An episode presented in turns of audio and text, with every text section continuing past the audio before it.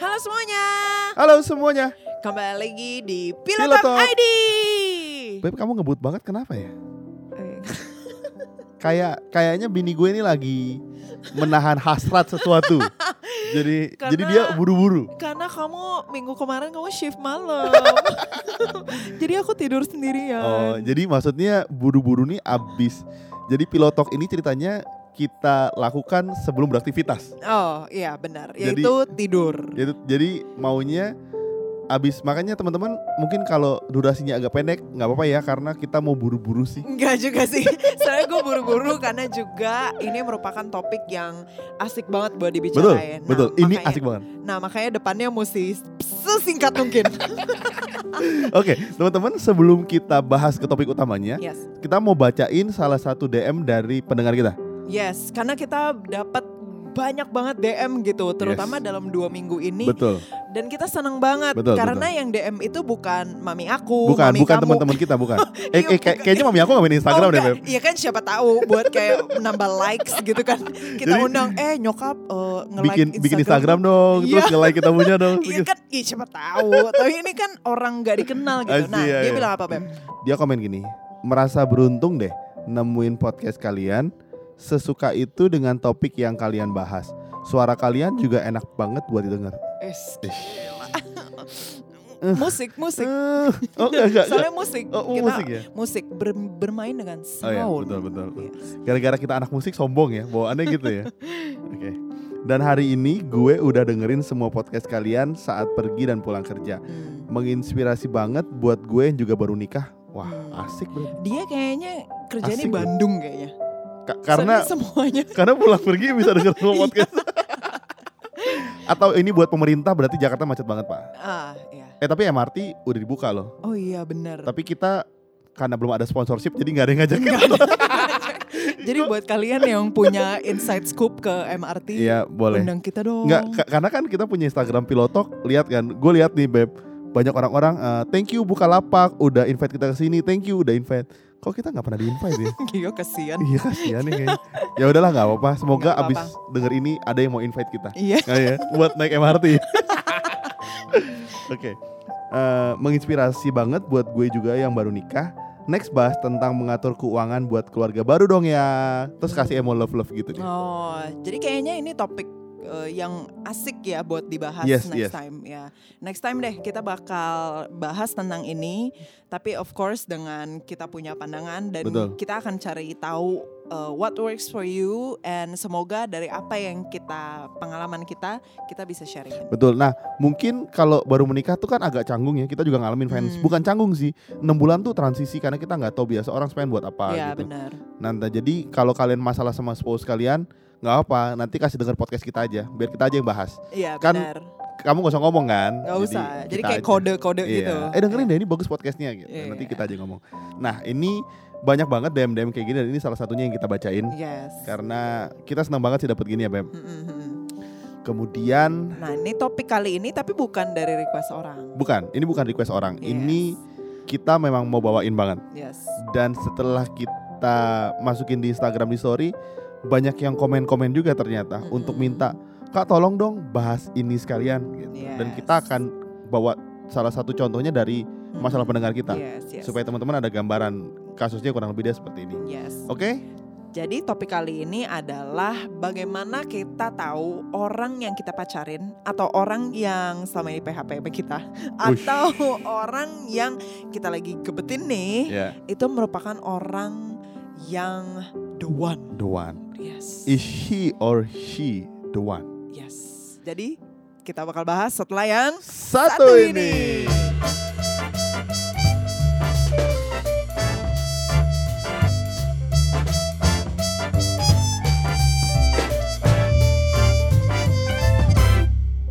oke hari ini kita mau bahas how do we know Yes. Jadi how do you know, Beb? if Mandy is the one oke ini gue juga belum pernah dengar nih, Iya. jadi gue excited banget. the answer is I don't know Oh. ding ding ding. Beb kamu back soundnya itu terus ganti kayak nadanya. Aduh ya ampun sorry ya beb gue orangnya pianis soalnya jadi Enggak, macam misalnya pembendaharaan gue. do si sol mi. Eh, fa- fals lagi ya. Oh my goodness. Oke lah. Jadi, Jadi- em, Kok bisa beb? Kok bisa? You don't know. oke, jadi gini teman-teman. Kalau ditanya gini, how do we know? How do I know? How do you know if she or he is the one? Hmm. The answer is you will never know. Oh gila. Jadi teman-teman gini, em, buat buat aku begini ya teman-teman. Kalian tahu dia itu adalah the one tuh bahasa Indonesia apa sih? The chosen one yang terpilih. Iya yang terpilih. Dia adalah yang terpilih. Jadi kalian bisa tahu pasangan kalian nih yang the one itu kalau kalian decide hidup sama dia seumur hidupnya. Hmm. Itu artinya he is or she is the one. Hmm. Jadi kalau kalian belum decide, dia belum menjadi the one buat kalian. Hmm. gitu. Jadi kalau ditanya sekarang Mandy udah the one, iya. Hmm. Kenapa? Karena gue dan dia sudah sama-sama berkomitmen Hmm. untuk satu sama lain. So kita menjadi the one satu sama lain. Hmm. Menurut aku gitu. Jadi maksud kamu the moment that you commit gitu bahwa kamu akan spend the rest of your life dengan orang itu itu adalah momen di mana kamu tahu dia adalah orangnya. Yes. Oke. Jadi kita kita nggak bisa bilang begini. Wah dia kayaknya the one gue karena gue dapat mimpi, dapat wangsit. Oh nggak bisa. Hmm. Menurut tapi pertanyaan aku, what precedes that moment gitu? Apa yang membangun build up sehingga momen itu kamu decide? Oke. Jadi gini teman-teman. Em, dari sudut pandang gue nih teman-teman, kita itu bisa menuju ke sana dengan tahap yang namanya pacaran. Hmm. Jadi kalau ditanya, kok lu bisa decide karena kita pacaran? Terus Hmm. ditanya gini, terus di pacaran lu nggak bisa tahu dong he's the one or she's the one, nggak bisa gue bilang. Hmm. Tapi gue mau kasih tips and trick gimana caranya kalian menuju ke sana, Hmm. gitu. Jadi kalau buat gue, eh, ini nih gue mau bacain beberapa, jadi gue udah ngelis Apa yang menurut gue penting. Pertama ketika pacaran banyak banget orang-orang itu yang menutup mata itu udah bahasa umum lah. Jadi mereka sering kali menutup mata. Oh pacar gue begini nih, ah enggak lah, nggak kenapa-napa. Oh pacar gue begini nih, enggak lah nggak kenapa-napa. Misalnya gitu. Mm-mm. Gue bilang gini teman-teman. Yang pertama, dia jadi she's the one or he's the one kalau dia bisa membuang hal buruk dalam diri kalian Hmm. bukan bikin kalian lebih baik. Kenapa?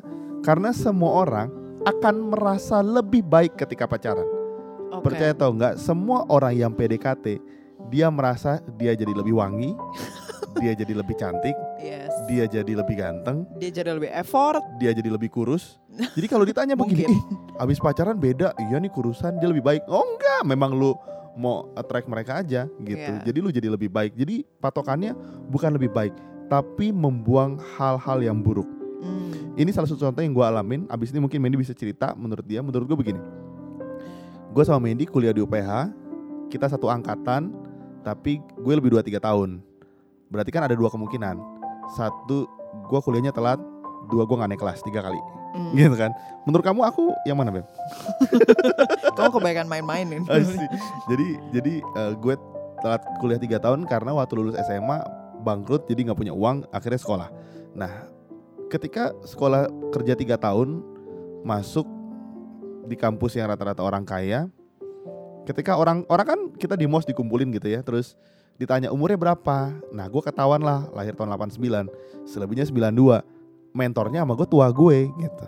Jadi ada yang ngeledekin, ada yang sampai gue masih inget sampai sekarang mungkin orangnya lupa tapi dia bilang but lu ngapain kuliah? Kawin aja digituin gue tuh masuk. Bang, di saat gue mikir gue setengah mati udah kerja masuk pengen sekolah tiba-tiba begitu. Jadi gue nggak nyangka di tempat itu banyak kata-kata begitu ternyata. Tapi ada juga teman-teman lain yang support eh lu hebat ya kerja sendiri. Gue bangga deh gue bangga. Nah masalahnya di sini terjadi. Ket- ketika banyak semua orang memuji gue akhirnya gue merasa gue adalah orang paling keren di angkatan Oh, gue. skill. ya dong? Karena bayangin gue kerja sendiri jadi sampai masuk kuliah pun gue bayar sendiri semua sendiri karena memang gak ada uangnya waktu itu nah eh, titik itu membuat gue merasa lu nggak bisa komplain sama gue karena gue melakukan hal yang baik jadi or- orang kan suka diempok-empok ya. Eh but hebat banget sih lu ngajar di mana? Eh lu kerja di mana? Emang bisa sebulan lu berapa income-nya? Ya gua ngajar di sini sini sini. Gua main di kafe. Terus gua kadang-kadang naik motor ke mana setengah mati lah waktu itu. Sampai semua orang intinya meng, meng apa ya? Mengagumi. Mengagumi gitu. Nah gua suka sama Mandy. Kemudian Mandy sempat ngomong gini, Beb, terus terus gimana? Terus kamu mau ngapain kalau semua orang bilang ya kamu bagus, kamu kerja, terus kamu mau ngapain lagi abis itu? Gue jadi berpikir, iya juga ya. Gue sebenarnya kesel waktu dia ngomong gitu. Maksud gue, lu orang kaya nggak tahu susah ngomong gitu. Tapi gue berpikir ya, semua teman-teman gue yang lain mengempok-empok gue gitu. Tapi Mandy nggak, karena ya itu harus dijalani. Mau nggak mau, gue memang harus kerja dan harus lulus kuliah gitu. Jadi dia memberi membuang sisi-sisi yang menjadi kenyamanan gue. Hmm. Kalau ditanya teman-teman lihat dari cerita ini, gue orang baik, betul ya? Hmm. Gue nggak jahat, gue orang baik gitu. Coba Mandy membuat sisi buruknya itu hilang. Dia bisa melihat hal-hal yang orang nggak lihat. Orang melihat kan keren, tapi kan Mandy melihat Budi tuh sembunyi di balik kamuflase perasaan dia keren banget. Makanya kalau sekarang teman-teman tanya, Bud lu hebat banget sih kerja, nggak usah ngomong gitu deh, gue males dia ngomongin gitu. Iya kita jalan sama-sama aja, memang takdirnya gue begitu gitu. Ya Hmm. udah karena perasaan nyaman itu bikin kalian nggak mau effort lagi. Nah itu poinnya gue mau bilang, ketika kalian ketemu yang menurut kalian she is or he is the one, jangan pernah mikirnya dia bikin lebih baik, karena kalian pasti lebih baik kalau PDKT. Tapi bisa nggak orang ini membuang sisi buruk dari diri kalian secara pelan-pelan sekalipun sakit, tapi orang ini bisa dan kalian mau lakuin itu. Nah, Hmm, Menurut oke. kamu, aku itu. Jadi aku uh, inget banget satu buku yang aku pernah baca yaitu The Power of Habit. Mm-mm. Ini ditulis oleh Charles Duhigg ya atau I, I don't know how to Charles pronounce. Duhigg. Duhigg. Kayak cekukukan gitu. Nah, terus dia bilang bahwa habit orang itu nggak bisa hilang. I see. Habit basically nggak bisa hilang, Hmm. tapi habit bisa diganti oleh Hmm. habit yang baru. Hmm. Jadi mungkin kamu punya kebiasaan yang buruk yaitu mau diempok-empok, Ya, mau diakui atau Mm-mm. segala Ya, ya, sesuatu. Nah, kamu merasa rewardnya kayak gitu. Nah, caranya dapetin kayak gimana? Yaitu orang memuji kamu Betul. gitu. Dan kita sharing masalah kita terus gitu. Heeh, benar. Nah, tapi di sisi lain kamu tahu bahwa itu bukan sesuatu yang baik karena kalau misalnya orang nganggep kamu keren banget, kamu nggak akan bisa bertumbuh. Betul. Nah, jadi kamu ngeu- mengubah, meng, mengeliminate itu punya habit kamu yang buruk gitu ya dengan habit yang baik, yaitu gimana caranya kesan-kesan negatif atau perkataan yang negatif itu bisa membuat menjadi kayak bahan bakar buat kamu gitu Betul. untuk menjadi orang yang kemudian hilang gitu kebiasaan buruknya. Jadi basically ya itu merupakan sesuatu yang bagus sih. Bagaimana kamu bisa menghilangkan kebiasaan buruk kamu Ya, gitu. jadi j- jangan pernah berpikir eh, kebiasaan buruk bisa hilang enggak, tapi mereka mengganti kebiasaan buruk. Yes. Ada habit baru yang muncul. Ada habit baru yang Jadi muncul. kalau misalnya kalian bilang, "Iya nih setelah setelah gue sam, pacaran sama ini ternyata gue sekarang kebiasaan olahraga terus, even Nah, udah putus atau even itu. lu dia lagi keluar kota, lu lari terus dan itu Iya. artinya membuang membentuk kebiasaan baru Mm-mm, dan itu mm-mm. bagus banget Iya. gitu. Benar ya? Dulu suka makan junk food, Iya, sekarang Tapi udah enggak. terus karena cewek lu atau cowok lu makannya sehat mulu. terus lu jadinya kayak eh, merasa bersalah banget. Aduh kok kayaknya gue jorok banget makannya gitu Iya, ya. betul. Nah terus jadi kebiasaan itu tergantikan oleh kebiasaan yang kebiasaan baik. yang baru. Jangan kalau ada pacarnya baru makan sehat, kalau nggak ada sembunyi-sembunyi di belakang. Heeh, By itu the way, aku suka begitu sih kadang-kadang. suka makan Indomie dia diam-diam. Jadi tiba-tiba pas gue pulang, loh ini kenapa? Kok lemarinya habis kayak gue beli banyak deh. Anyway, Yeah. nah uh, that's one point ya. Jadi Hmm. menurut kamu what precedes komitmen itu adalah orang itu bisa membuat diri kamu menjadi lebih baik dengan menghilangkan Kebiasaan kebiasaan, buruk, bukan merasa itu lebih baik. poinnya. Itu poinnya. Iya, ha-ha. Nah, kalau menurut aku sih uh, I think the question is wrong gitu. Hmm. Jadi bukan he or she is the one Hmm. gitu. Karena terkadang kalau misalnya kita nanya kayak gitu, itu pasti ada embel-embelnya banyak. Beb, Eh. berarti kamu kasih judul clickbait dong ini. Oh, Parah. Dia parah. kasih clickbait ini Marketing judul. strategi. Parah. nah, tapi menurut aku kalau misalnya is he or she the the one for for me, pasti ada embel-embelnya tuh for me, bukan the one for everyone betul, gitu kan. betul. Jadi betul. istilahnya itu pertanyaan itu egois banget Hmm. karena very self-centered gitu. Jadi aku lebih suka nanyanya is he or she the right person Yes. gitu. Jadi menurut aku bukan the one, tapi bagaimana orang ini adalah orang yang benar gitu. Jadi kembali lagi kepada konsep kita orang yang benar itu seperti apa sih Hmm, gitu hmm. kan. Nah, menurut aku ini benar belum tentu menurut kamu itu benar. Betul, benar Gitu benar kan? relatif menurut orang misalnya. Oke, iya. Nah, sering kali kalau misalnya kita menggunakan pertanyaan he or she is the one, Mm-mm. kalau misalnya kita ketemu masalah, kita ketemu problem, terus habis itu kita kembali lagi pertanyaan itu. Oh, kayaknya dulu pas gue nanya itu, gue salah ngambil kesimpulan.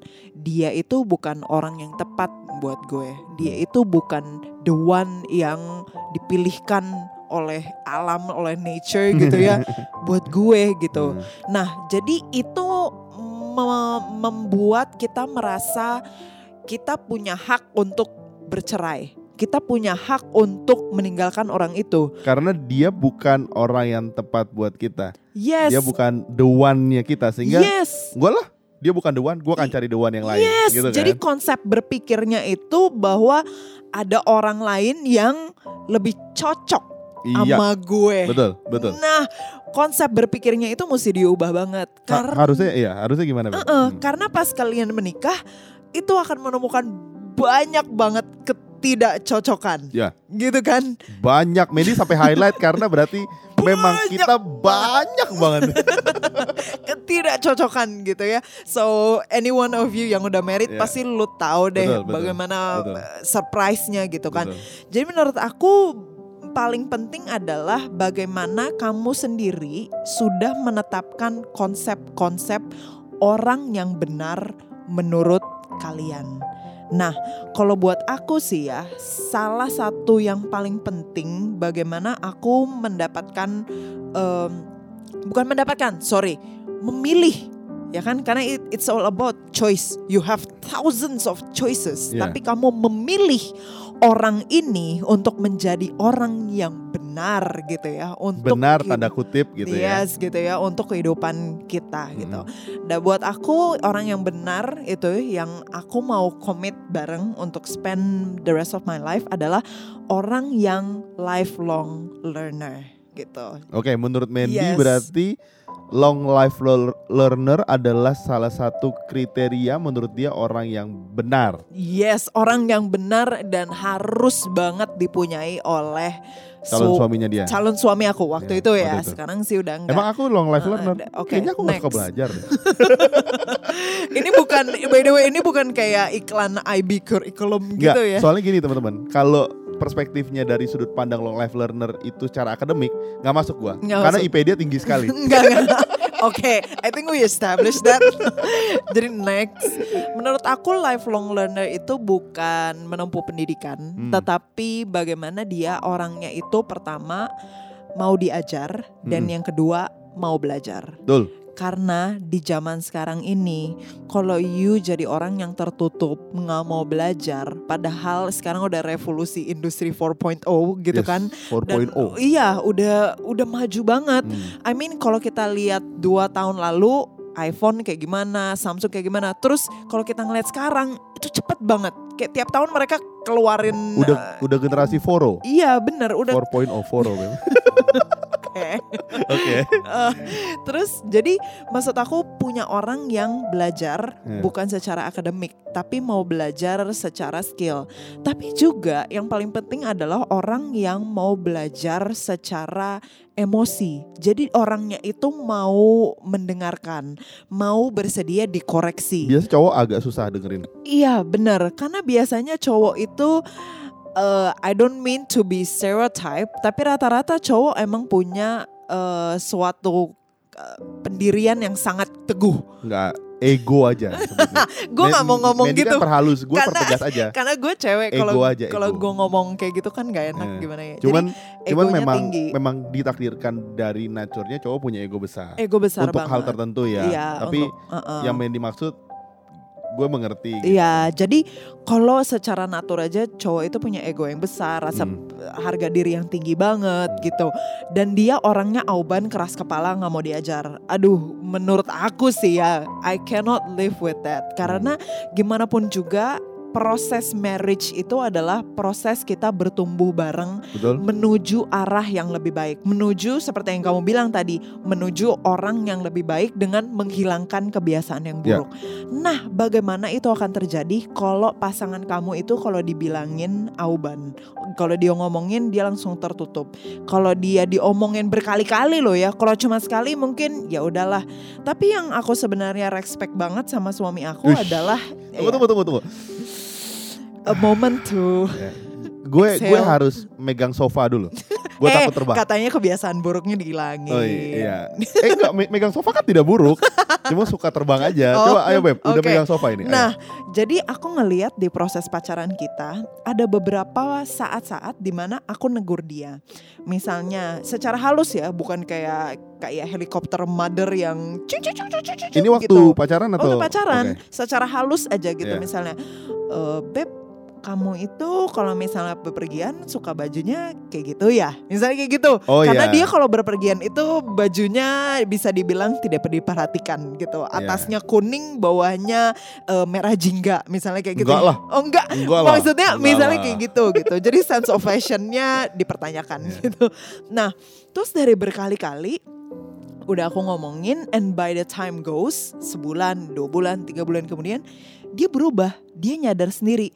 Iya ya, aku tuh berasa banget deh, kayaknya penting deh untuk dress up untuk ketemu klien misalnya. Jadi kayaknya sense of fashion penting deh dalam beberapa tempat.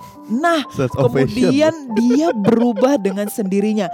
Dan itu gue dalam hati ya ampun terima kasih Tuhan dia berubah setelah berkali-kali diingetin. Nah, Tapi memang aneh sih dulu baju gue. gue menyadari Nah aneh. itu nggak cuma sekali loh. Ya. Beberapa kali aku berasa banget suami aku ini merupakan seseorang yang mau belajar, mau diubah, mau dirubah, dan mau diajar. Nah itu penting banget menurut aku. Karena kalau kamu mau spend your the rest of your life, itu kamu punya orang yang mau bertumbuh ke arah yang lebih baik.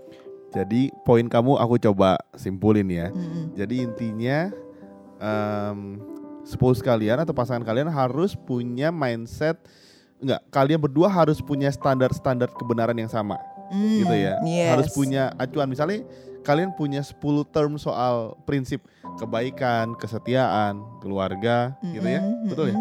Misalnya mau belajar atau segala macam terus kalian bisa mengurutkan mana yang jadi prioritas. Mm. Kalau kalian punya prioritasnya ya kurang lebih jaraknya dekat atau sama, berarti kemungkinan kalian bisa punya visi yang kurang lebih sama. Gitu? Iya, Betul benar. Jadi kayak punya konsep-konsep eh, prioritas yang sama. Iya. Ini gitu. ini nggak ada benar salah teman-teman. Cuman salah satu perspektifnya kita gitu ngelihatnya. Iya. Betul ya? Benar. Gitu. Nah, ini merupakan pengalaman pribadi aku sendiri sih dan Hmm. aku melihat bahwa itu penting banget gitu. Aku mau bahas yang kedua. Sebenarnya buat aku cuma dua sih poinnya. Em, yang kedua begini teman-teman. Eh, dulu aku ingat banget ada orang ngomong gini. Ini aku nggak pernah lupa. Jadi kalau orang tanya sama aku, cinta itu apa sih? Cih, gitu ya. Cinta itu pengorbanan. Cinta itu something something something something.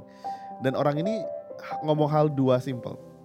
Cinta itu adalah seorang suami bayar atau seorang lelaki bayar dua mangkok bakso untuk satu mangkok bakso yang dia makan. Seorang istri atau perempuan mencuci dua buah piring untuk satu piring yang dia pakai. Jadi menurut orang itu, jadi kalau kalian sudah siap untuk yang namanya mencintai, artinya kalian siap untuk membayar lebih Betul. gitu. Nah, Berkorban. berkorban. Berkorban. Pertanyaannya kan begini sebenarnya. Ketika kalian membina hubungan gitu ya, terus ternyata kalian berekspektasi pasangan kalian melakukan sesuatu buat kalian. Itu nggak siap tuh namanya. Hmm, ya. Ketika kalian decide buat membina hubungan, artinya kalian siap mem- membayar sesuatu yang lebih. Mm-mm. bekerja yang lebih. Mm-mm. Jadi yang tadinya kalian cuman bisa me time satu jam, sekarang setengah jam. Karena setengah jam lagi mesti kasih buat pacar kalian. atau nggak sama sekali. Iya atau nggak sama sekali. Nah maksudnya gitu teman-teman. Jadi kok apa big konsepnya gitu. Mm-mm. Kalau kalian siap bekerja dua kali lebih besar Mm-mm.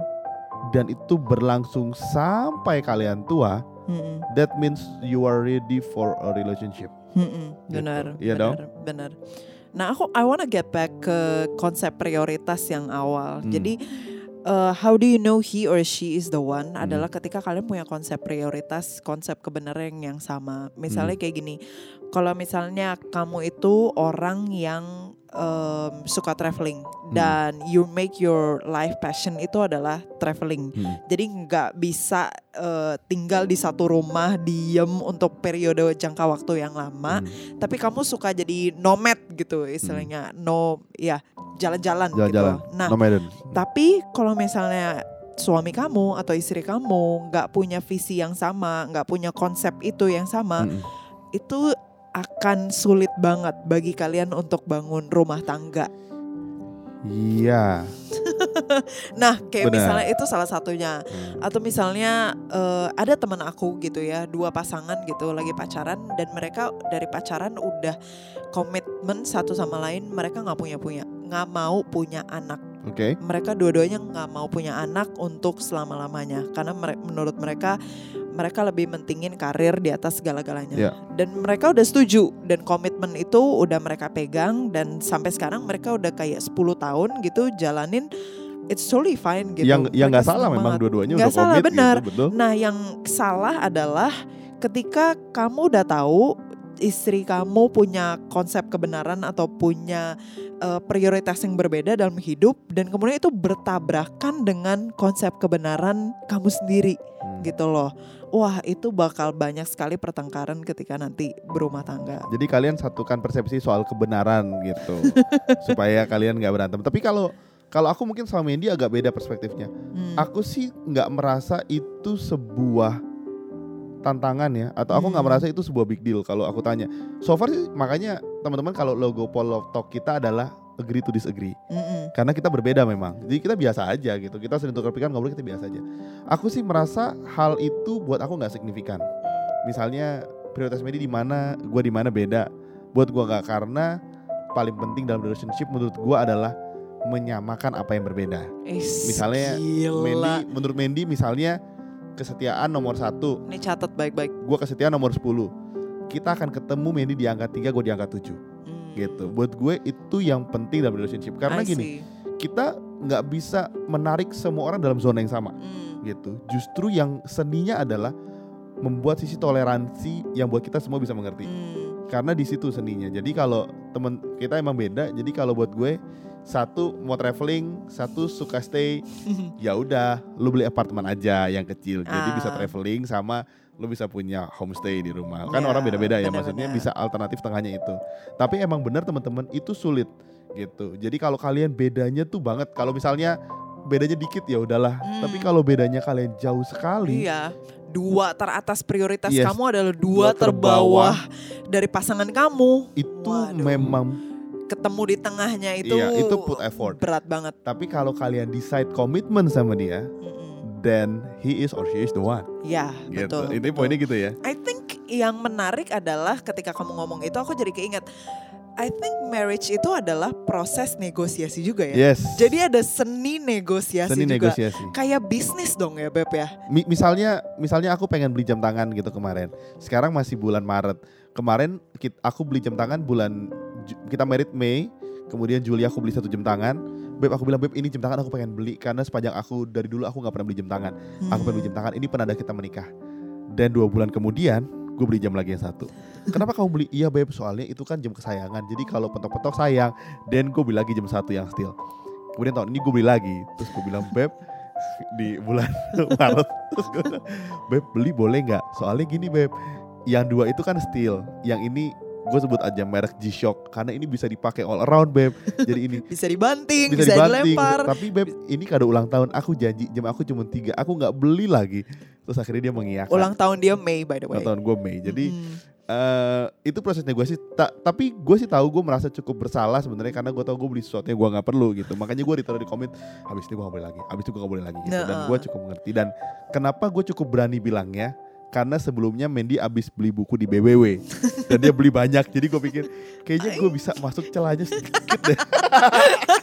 Jadi kayak eh, lu udah beli banyak iya, kok. Jadi gue cuma dalam hubungan gue sih nggak pernah bilang gitu, ya Beb, nggak ah. pernah. Tapi gue tahu kayaknya gue bisa masuk dari sisi itu lebih Iya, pelan. Jadi, kayaknya, timingnya itu Iya. tepat banget. nah itu sisi negosiasi itu menyenangkan. Nah, yes. yang gue paling penting teman-teman, kalau kalian dalam masa penjajakan menuju she or she is the one, nggak bisa menemukan poin tengah kalian di pernikahan lebih susah.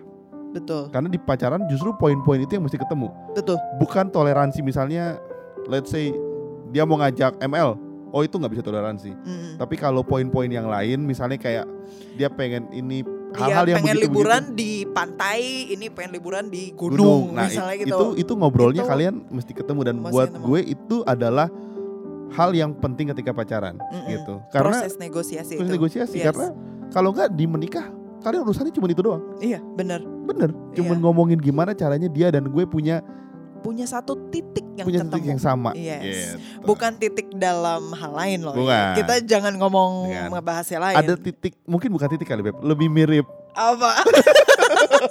Bukan titik area.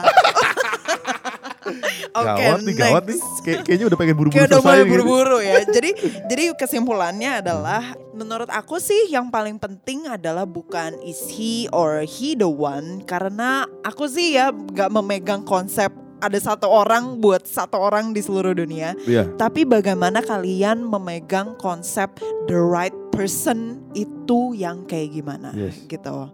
Dan menurut aku the right person itu adalah orang yang mau belajar, mau diajar dan pada akhirnya dia bisa berubah ke arah yang lebih baik, membuang habit-habit dia yang jelek. Iya. Aku setuju. Oke Beb, kayaknya segitu aja. Gitu aja Ada lagi yang mau ditambahin? Enggak sih. Ya kalau teman-teman ada mau DM kita masalah dan segala macam Yes. atau atau pengen cerita. By the way Uh-uh. soal PHP kemarin akhirnya di DM kita lagi. Yes. Eh membantu banget, thank you ya. Tapi Iya. sorry nih, yang lu bilang nembak duluan gue sih nggak mau gitu kan. ya that's okay memang. Iya. Kan Atau buat pandang gue. kalian yang males email, boleh kirim voice Kirim note. voice note that's kirim okay. voice note ke email kita ya. Kok ke email ke DM? Oh ke DM Iya, ke atau DM. ke email. Atau ya, ke email. Boleh kok, kita bisa Orang terima apa generasi aja. milenial suka males ngetik kan. Dan bisa lihat Instagram kita di @pilotalk.podcast yes. atau email kita di pilotalk dot eh pilotalkpodcast.id at gmail.com yes. Sampai situ aja podcast kita. Sampai ketemu minggu depan. See ya.